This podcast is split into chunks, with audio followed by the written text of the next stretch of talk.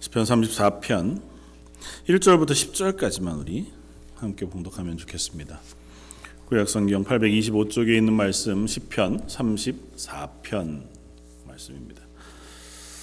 자, 여러분 우리 한 목소리 같이 한번 봉독하겠습니다. 내가 여호와를 항상 송축하며 내 입술로 항상 주를 찬양하리이다.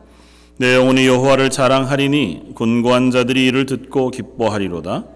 나와 함께 여호와를 광대하시다 하며 함께 그의 이름을 높이세 내가 여호와께 간구함에 내게 응답하시고 내 모든 두려움에서 나를 건지셨도다.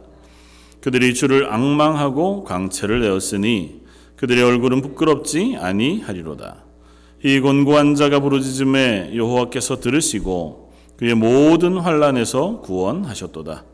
여호와의 천사가 주를 경외하는 자를 둘러 진치고 그들을 건지시는도다. 너희는 여호와의 선하심을 맛보아 알지어다. 그에게 피하는 자는 복이 있도다. 너희 성도들아 여호와를 경외하라. 그를 경외하는 자에게는 부족함이 없도다. 젊은 사자는 궁핍하여 줄일지라도 여호와를 찾는 모, 자는 모든 좋은 것에 부족함이 없으리로다. 아멘. 어, 시편 34편은 참 잘 알려진 어, 시편 말씀이고 또 저도 참이 어, 말씀을 많이 묵상하고 또 때로는 많이 나누기도 하고 또 특별히 어, 신방 어, 가면 자주 함께 나누는 말씀이기도 어, 합니다. 그저 그냥 읽, 어, 깊이 묵상만 해보아도 이것이 얼마나 큰 위로가 되고 힘이 되는지요. 특별히 이, 이 시를 쓰고 있는 다윗을 생각해 본다면 하나님께서 우리들 삶 가운데 항상 아, 하나님이 구원자가 되시고 우리의 삶을 주관하신다고 하는 그 다윗의 고백을 크게 들을 수 있는 시편이겠다 생각이 되었습니다.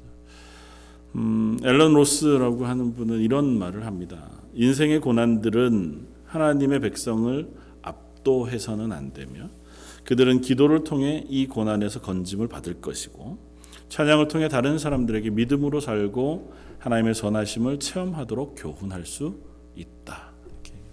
이렇게. 고난을 당한 어, 자리에서 혹은 삶의 여러 문제들이 이제 성도들에게도 뭐 많이 닥치잖아요. 음, 어, 하박국 선지자가 고백하고 시편 기자가 어, 질문했던 것처럼 하나님이 왜 이렇게 이제 우리가 보통은 질문한단 말이죠. 하나님 왜 나, 나한테 저에게 왜 이런 일이 이제 어, 그런 질문을 하게 되는데 어, 성경은 우리에게 들려주는 바가 어, 고난은 있을 수 있다. 아, 그러나 한 가지는 우리에게 말하고 있는 그 고난이 결코 성도를 압도할 수는 없다. 그 고난이라고 하거나 그 문제들이 성도, 그러니까 하나님을 믿고 구원받은 그리스도인의 삶을 침몰해 버릴 수는 없다. 성도들은 그 자리에서 항상 기도함으로 때로는 돌파구를 얻기도 하고 위로받기도 하고 또 그곳에서 건짐을 받게 되어질 것이다. 그리고 찬양을 통해서 그 건짐받은 구원을 다른 이들에게도 나누고 또 그렇게 나눈 그 하나님의 신실하심을 함께 체험하게 되어질 것이다. 성도의 삶은 그러한 것이 바로 성도의 삶이다. 이렇게 이제 고백하는데 참 오늘 본문 말씀과 우리의 삶에 잘 맞는 하나님의 말씀이 되리라고 믿습니다. 어, 말씀을 들을 때마다 제가 늘 어, 고민하는 것은 우리 교회가 너무 말씀에 경건하다는 겁니다. 아니, 무슨 얘기냐 하면 너무 신중하세요 표정들이. 말씀 들을 때 얼굴 표정이 너무 심각하세요. 제가 말씀을 되게 심각하게 전하나요? 어, 이렇게 무거운 얘기만 많이 하나요? 어, 오늘 말씀 속에서 함께 나누고 싶은 것은 하나님이 저와 여러분들을 여전히 주목해 바라보고 계시고 우리를 하나님께서 의인이라고 칭하고 계시다 하는 것입니다. 그리고 의인이라고 칭한 우리들의 삶을 하나님께서 복 주시기를 기뻐하신다고 하는 사실.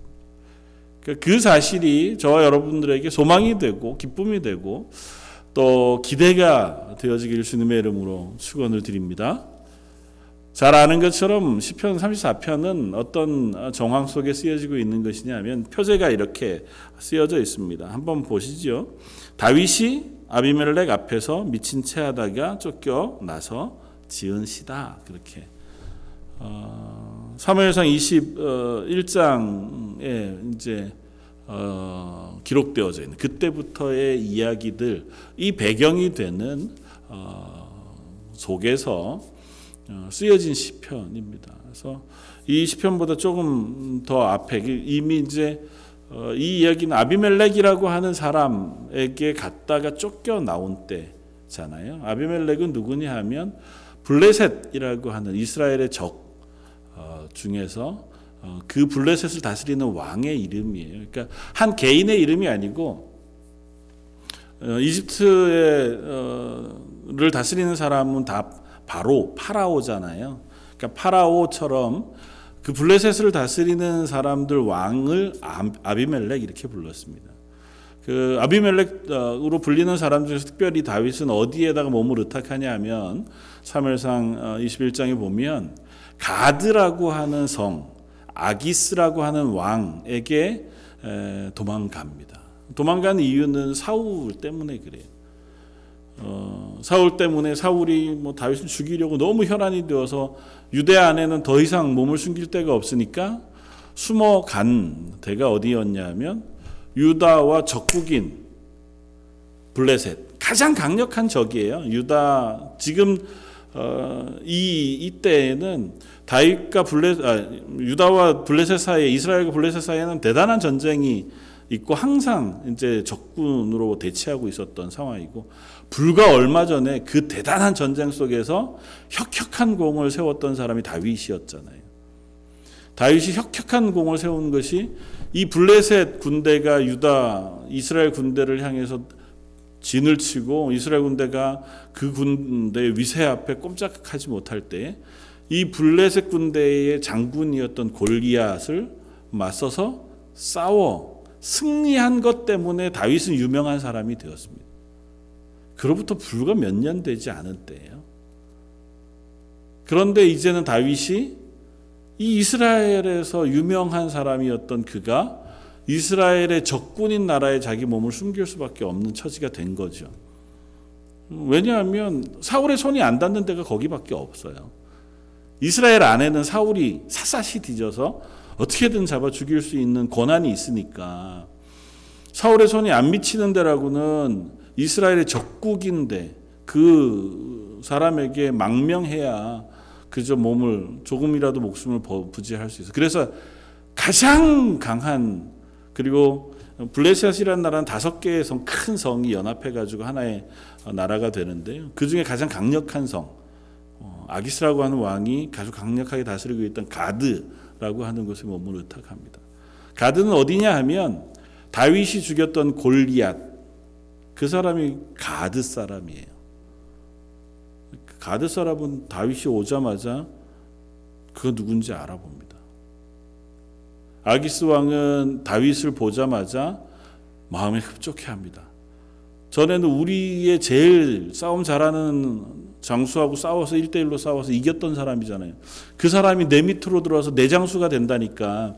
옛날 왕들은 보통 그렇잖아요. 싸움 잘하는 장수가 내 밑에 들어오게 되면 굉장히 큰 힘이 되잖아요. 그래서 뭐 삼국지에도 보면 조조라는 사람이 관우라고 하는 장수 하나를 얻기 위해서 온갖 것들을 다 제공하고 마음을 엄청 쓰잖아요.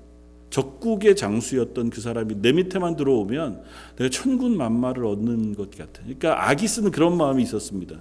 다윗이 내 밑에 들어오면 내가 훨씬 더 강력한 어, 군대를 가질 수 있겠다. 그런데 다른 사람들은 달랐어요. 뭐 그렇겠죠.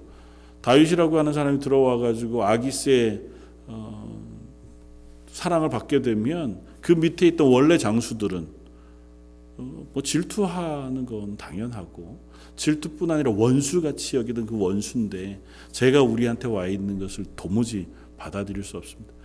왜 죄를 받아들여 가지고 우리 가운데 있게 합니까?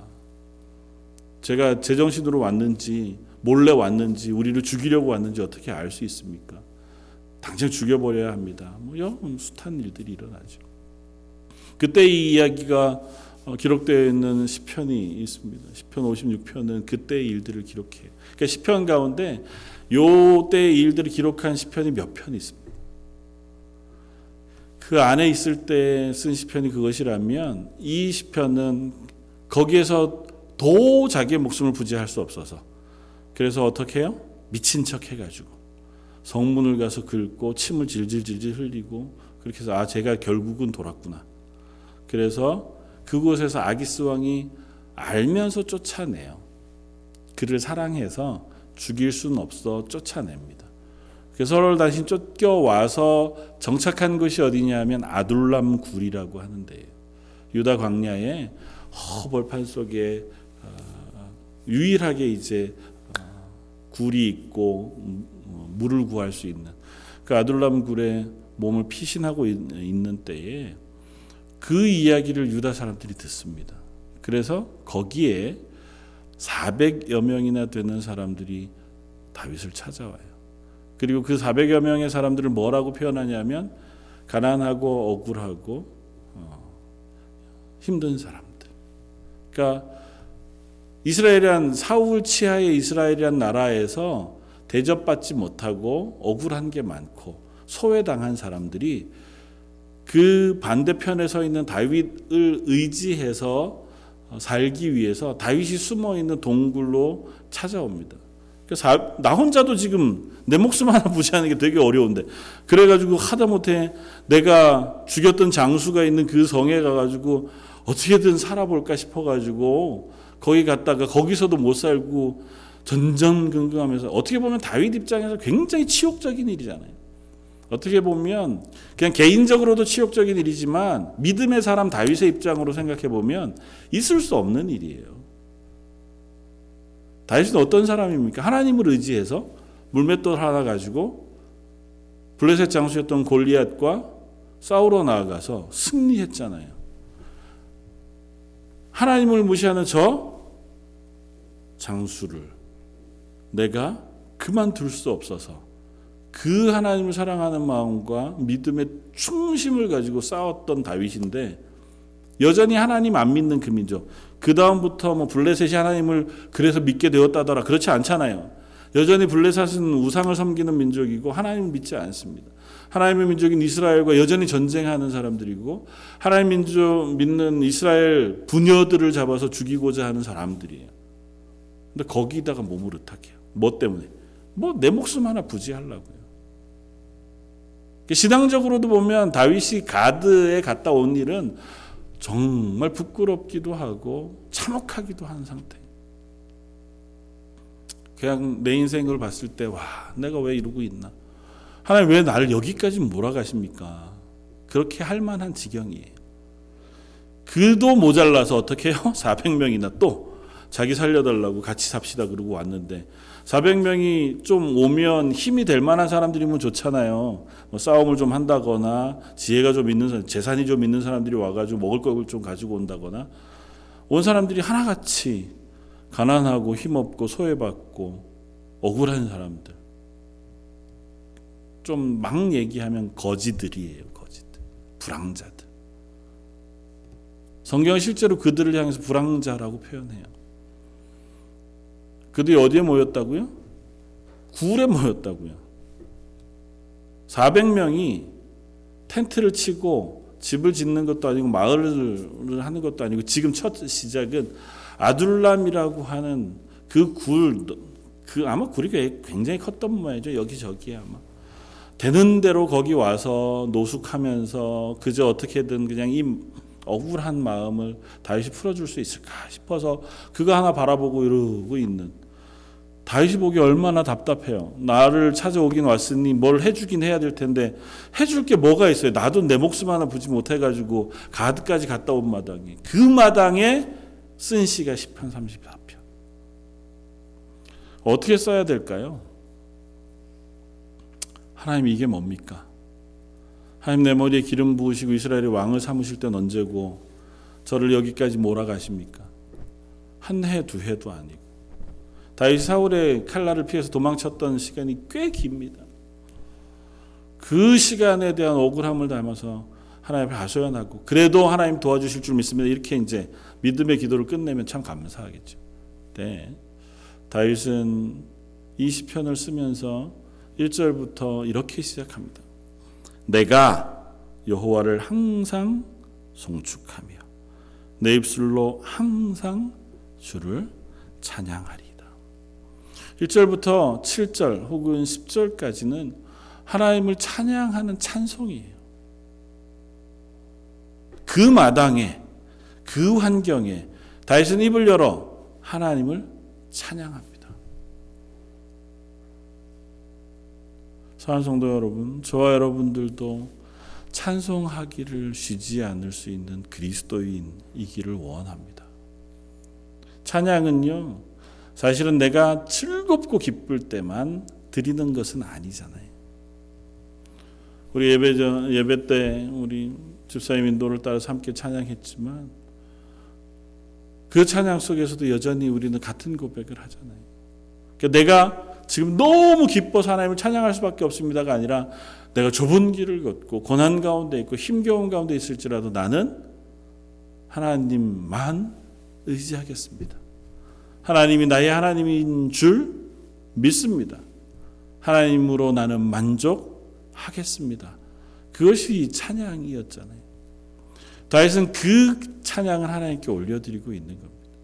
어쩌면 부끄러운 마음도 다 내버려 놓고 하나님 앞에 떳떳하지 않아요. 사실은 다윗이 현재 가드까지 갔다 온 마당에 뭐 하나님 나는 여전히 하나님을 찬양합니다. 이렇게 뻔뻔하죠. 사실은 자기 목숨 부지하려고 어떻게 해요? 자기가 낼 수 있는 최대한의 깨를 낸 거예요. 사울의 칼날이 닿지 않을 가장 안전한 장소. 하나님의 백성과 전쟁하는 그 이방 민족에게 목숨을 부지했던 것은 잠깐 피했다 오려고 한 게 아니었어요. 아예 아기스라고 하는 왕의 예, 신하가 되려고 했어요. 아기스라는 왕의 신하가 되면 제일 먼저 해야 되는 일이 뭐냐면 전쟁 나가서 칼을 들고 사울의 군대 이스라엘과 싸워야 하는 거예요. 변절이죠. 이스라엘의 왕으로 기름 부음을 받았어요. 하나님께서 너는 이스라엘의 왕이 될 것이다. 그 마음의 중심을 보시고 그렇게 기름 부은 이스라엘 왕으로 기름 부은 다 다윗이 이스라엘과 싸우려고 적군에게 자기 목숨 하나 부지하려고.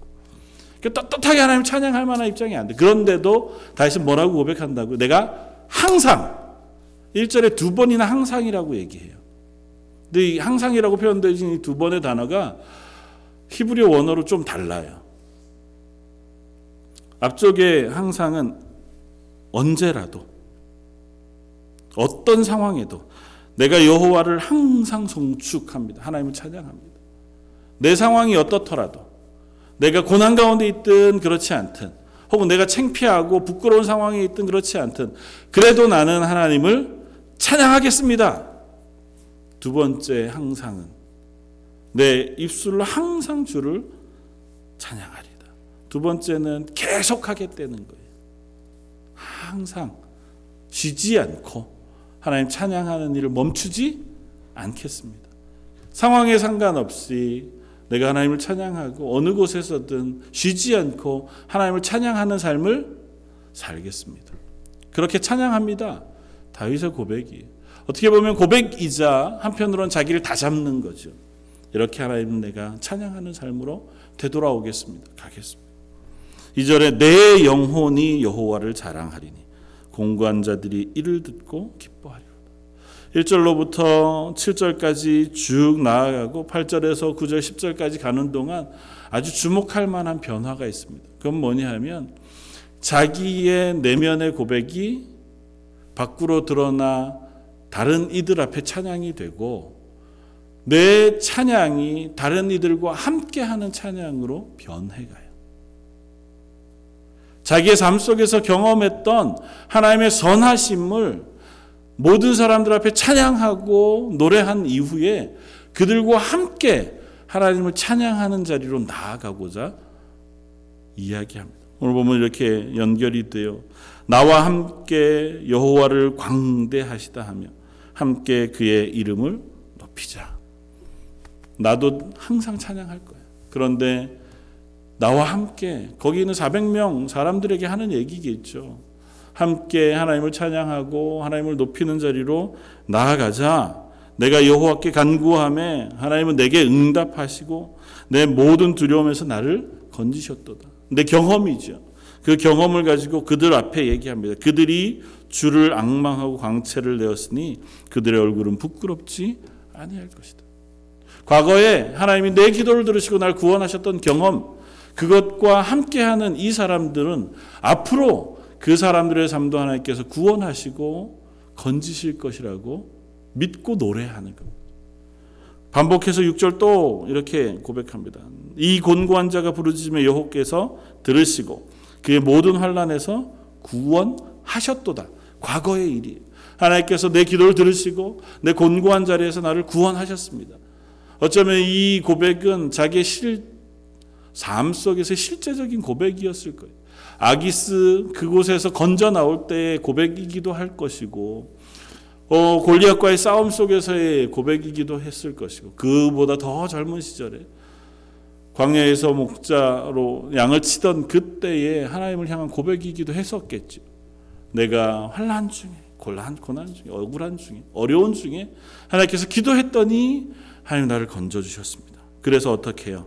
7절에 여호와의 천사가 주를 경외하는 자를 둘러진 치고 그들을 건지시는도다. 저 여러분들에게도 이 고백이 우리의 고백이 되어지기를 원합니다. 다윗의 경험이 그 아둘람 굴에 있었던 400명들에게 나뉘어지는 것처럼 다윗의 고백이 저와 여러분들에게도 나뉘어지기를 원하고 또 조금 더 풍성하게는 저와 여러분들의 고백이 되어지길 원합니다. 이 말씀을 묵상하면서 그런 질문을 제가 속으로 해보 저한테 해보았습니다. 너에게는 이런 고백이 있느냐? 여러분들에게 이런 고백이 있으신가요? 여러분들의 찬양에는 그 찬양의 이유가 되시는 하나님을 향한 실제적인 고백이 여러분들 속에 있습니까? 그 고백이 우리들 삶 속에 매일매일 일어나기를 주님의 이름으로 축원을 드립니다. 그 고백 없이 우리가 그리스도인으로 찬양하며 살기가 참 어려워요. 물론 우리의 의지로 하나님 찬양할 수 있죠. 그리고 그렇게 하는 찬양을 하나님 기뻐 받으십니다. 그러나 우리가 인간이잖아요. 우리는 삶을 살아가는 사람이고 내 삶의 경험 속에 만난 하나님, 그 하나님의 구원을 내가 찬양할 때 그 찬양은 훨씬 더 힘이 있어요. 앞서 예배를 인도하신 우리 찬양팀들이 있고 또 성가대가 있고 예배 때마다 우리가 또 찬양하는 찬양을 하나님께 드리는데 간혹 그 찬양이 힘이 없을 때가 있습니다. 좋은 노래, 아주 잘 박자 맞고 화음 잘 맞춘 노래이고 들, 듣기에 좋은 노래이긴 한데 그 찬양 자체에 힘이 없는 것은 그것이 내 고백이 되지 않을 때. 반대로 아주 많은 정교한 뭐 잘 연주된 그런 찬양이 아니라 할지라도 박자도 좀 틀릴지도 모르고 그저 밋밋한 목소리로 드리는 찬양일지 몰라도 그 찬양이 힘이 있고 우리에게 울림을 주는 때가 있습니다. 언제 그렇습니까? 내 마음에 고백이 실릴 때.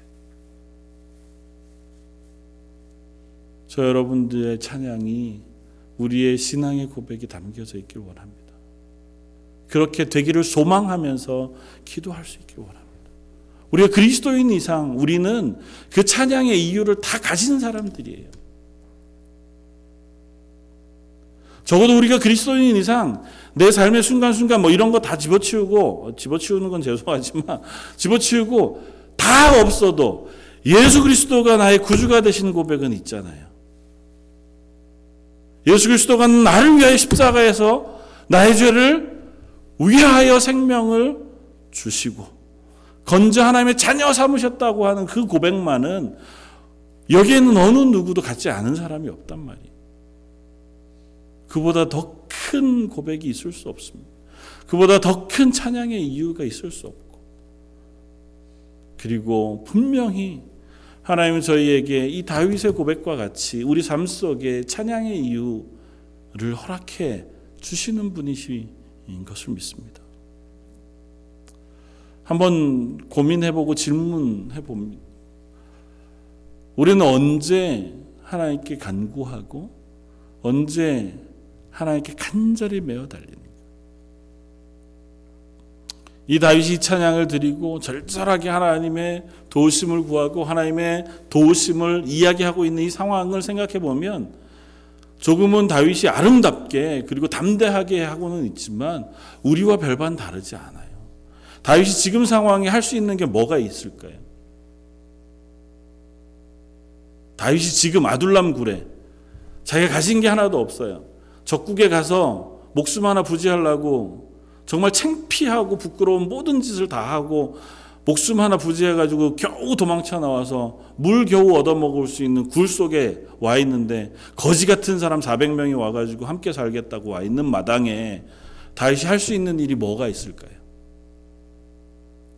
이 중에서 일 좀 할 수 있는 사람 일로 빠지셔가지고 바, 밖에 나가서 내일부터 일용 어, 지구로라도 일하셔가지고 빵이라도 좀 가져오시고 여기 있는 사람들은 여기 이렇게 굴이라도 잘 정비해서 잠잘 때 화장실 만들고 물 길러 오고 이렇게 하십시다. 그랬을까요?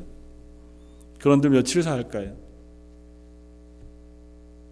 만약에 저나 여러분들이면 어떻게 할까요? 아, 뭐 고민하세요. 뭐 하겠어요? 기도 안 하겠어요? 그것밖에 할 게 없지 않겠어요? 이, 이 답답한 상황에 우리가 할게뭐 있겠어요? 아, 하나님 도대체 어떻게 합니까? 이거 외에 우리가 할 게 뭐 있겠어요? 제가 목회하는 그 지난 시간들을 돌아보아도 또 제 인생을 돌아보면서도 전 태어나면서 교회 울타리 안에서 태어나가지고 군대 갈 때 비로소 교회 울타리를 떠나 본 경험이 있는 사람이어서요. 그러고 나서도 또 교회 울타리로 돌아와 가지고 지금까지 교회 안에서 사는 살고 있는데 그런데도 불구하고 제가 막막하고 답답하고 어려운 상황에 딱 도달하게 되거나 내가 해결할 수 없는 문제 혹은 성도들과 내가 그 성도들의 문제를 붙잡고 아무것도 해줄 수 없을 때에 제일 처음 할 수밖에 없는 건 하나님 앞에 무릎 꿇고 기도하는 것밖에 없더라고요. 하나님 어떻게 합니까?